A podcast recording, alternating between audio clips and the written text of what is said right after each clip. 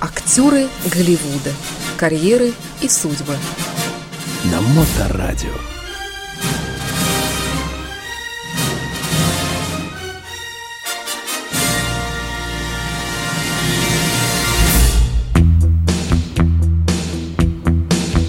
Писатель Илья Либман э, в прямом эфире на Моторадио. Прошу вас, Илья. А, когда я думал, о чем будет моя следующая передача, О, о ком? о ком и о чем, И о чем, да. да, о ком и о чем, я подумал, что нужно взять то, э, чего не было никогда раньше, о чем не говорили никогда раньше. И неплохо было бы, например, поговорить о человеке, который получил о самом молодом обладателе Оскара. И, я вспомнил, что самым молодым обладателем Оскара а, был молодой человек, уроженец Нью-Йорка, а, зовут его Эдриан Броуди. Ну вот я открыл э, в Яндексе. И, конечно, очень узнаваемый человек с таким э, ярким выразительным лицом, молодой парень. э, И где он только не снимается, по-моему, везде. Да. И, и личность он действительно очень интересный. Он родился э, в 73 году в Куинсе, Нью-Йорк. Его мама профессиональный фотограф, а папа был э, профессором истории.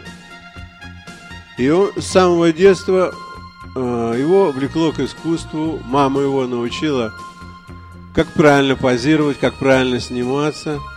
И когда пришло время идти в школу, то а, его направили. У него была возможность учиться творчеству сценическому или учиться а, творчеству писать картины.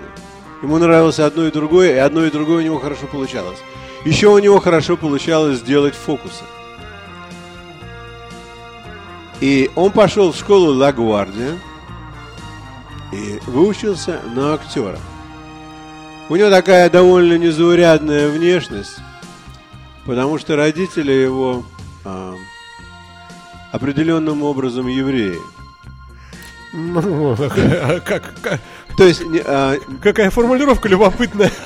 ну, ну, это, надо сказать, не напрямую они евреи, а вот, скажем, там, евреи три поколения назад. Вот так вот можно сказать.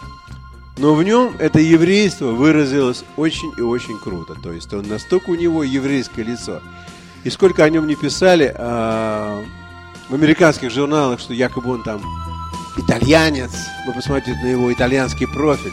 Но он, конечно, никакой не итальянец. Он самый настоящий джубой. Но это его нисколько не портит. Это его никак не Это портит. наоборот, Это- марка. ну, конечно, это его никак не портит. И именно это помогло ему попасться на глаза Роману Поланскому, Мгм. который искал себе исполнителя а, главной роли в фильме «Пианист». «Пиано плеер». Этот фильм о том, как э, в Германии или в Польше, Польше, прошу прощения, это было дело в Польше, знаменитый пианист еврейского происхождения остался в живых только потому, что он нашел себе фашистского покровителя, и тот, в общем, его прятал до конца войны, и Да, в общем-то, спас. и он, в общем-то, его спас. Ну, а я вот так думаю, что насколько сильно в наше время а, кино, и оно может делать высоких людей невысокими, а, а не высоких высокими. Потому что когда прочитал, что а, рост у Эдриана Броуди 1 метр 85 сантиметров, Ну, Я могу- это достаточно. Это он выше нас с вами. ну, конечно. вы- Я могу вам сказать точно, что в зачуханной Польше таких евреев и в помине не было. То есть они маленькие там. Ну, конечно, они все были очень маленькие люди. И я стал смотреть а, куски этого фильма, и всюду, где он его снимают, или он сидит рядом с другими людьми, или если он стоит, то он стоит один. Потому что есть пару кадров, где он стоит рядом с этим фашистом. тот такой здоровенный, здоровенный мужичина. Сволочь да, такая, да. тот такой здоровенный, откормленный. А этот худенький маленький еврей, он такого же роста. Кстати говоря, для съемок в этом фильме он потерял 13 килограммов. Он и так-то очень худенький, молодой человек. И лицо такое, да. Да, и лицо у него такое вытя- вытянутое. Да, так вот, значит, он получил а, Оскара, когда ему было 29 лет. А, в истории нету моложе обладателей Оскара. И, конечно, он был То очень... есть это, это рекорд. Да, это рекорд по, Мгм. по юности. И, короче говоря, когда он, значит, он был а, удивлен, его вызывают там на... на- Слушайте, а вот, вот шаг в сторону. Э, Вот вы, может быть, лучше знаете, чем, чем кто-либо. А, Вот эти вот, э, когда объявляют Оскар, это действительно э, для людей неожиданность? Или люди, в принципе, вот, ну, есть же номинация, например, да, там 3, 4, там 5 претендентов, Совершенно да? верно, да, есть номинация. Неужели им никто не шепнет, Им, скажет, слушай, им там, говорят, да? готовь речь. Мы тебе гарантий никаких не даем, но ты должен помнить своих режиссеров, продюсеров, папу, маму, кто тебе волосы заплетал, кто тебя стриг, потому что тебе нужно будет с, трибуны всех благодарить, включая Господа Бога. То есть все они готовы там. Растираешь ты по себе сопли, или смеешься, или у тебя там язык прикусило от неожиданности, или тебя там с горшка снимают, потому что твое имя назвали, а у тебя в это время там... Надо бежать. Надо да, бежать, да. и- то есть должен быть готов. Короче говоря, он из себя такой человек, а, ну, мягко говоря, может быть приятный, но некрасивый. По общим по- показателям. И когда его вызвали на сцену, и вручать ему должны были а, награду, статуэтку, никто иной, как Халли Берри. Это такая темная женщина, очень приятная, которую любят все темные мужчины Вся Америка. и, и все белые мужчины, кроме мужа. Частая Ну, муж история, тоже, да. да, муж тоже ее любит. Короче говоря, когда она подошла к Эдрину и дала ему приз, он должен был, как это всегда принято, там, поцеловать в щеку, но он ее поцеловал вовсе не в щеку. Он ей сделал такой френчи, что весь зал хохотал и хлопал. То есть настоящий такой, Э, э, В губы поцеловал. ну не в губы, а с языком. Ой, какой кошмар. Что вы рассказываете, Илья? Нас закроют.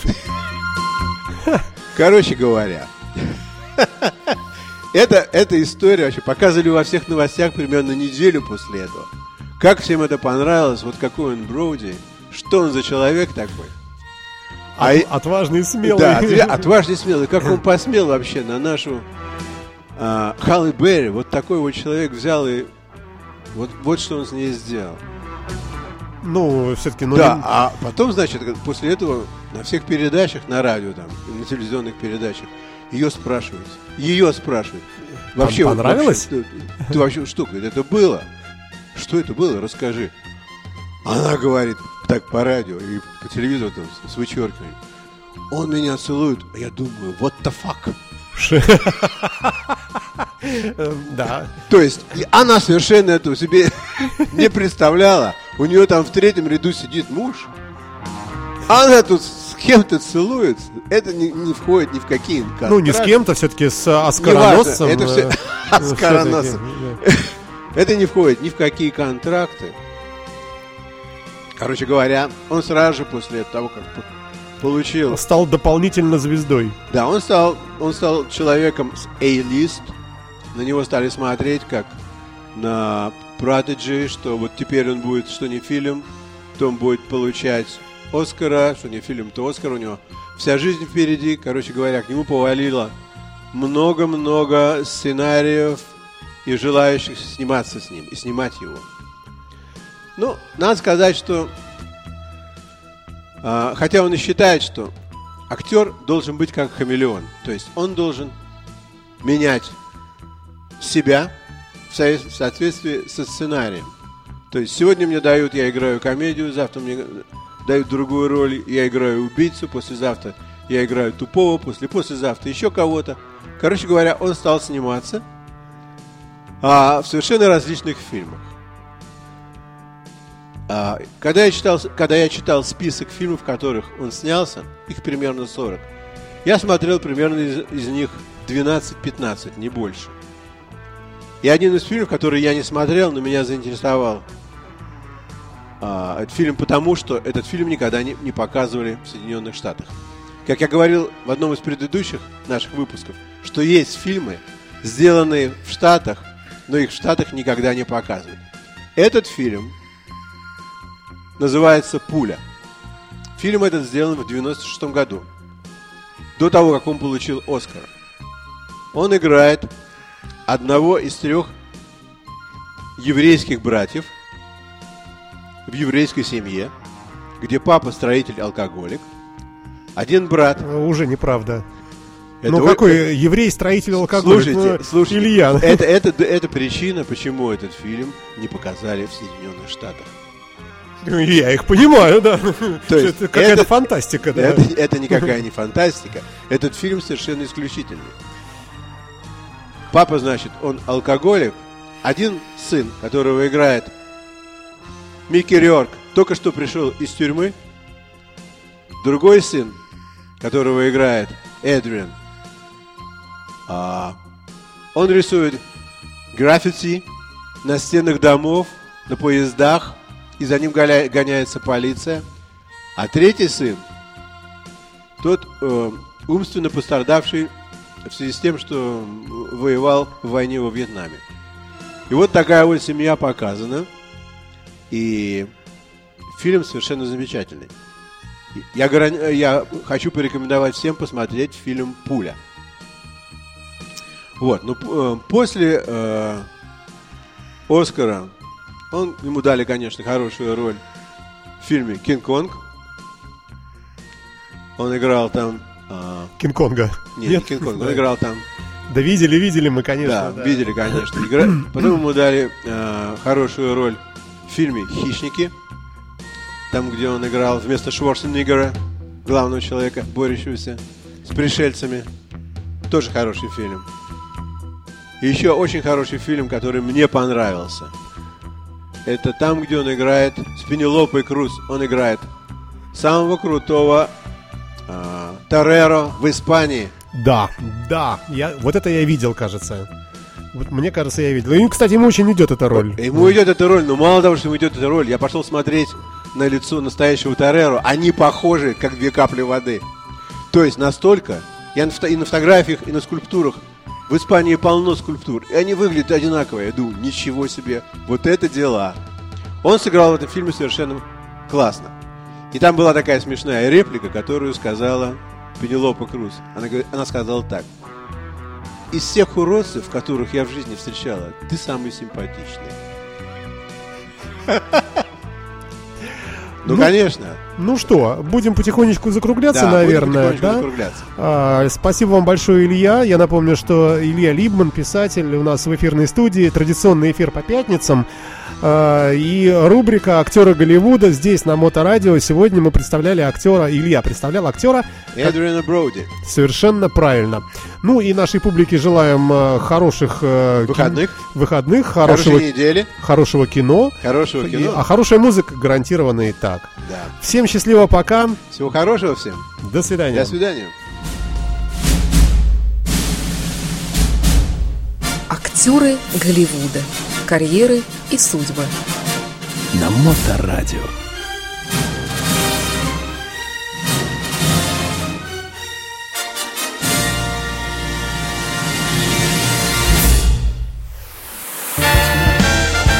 Моторадио. Blues Station.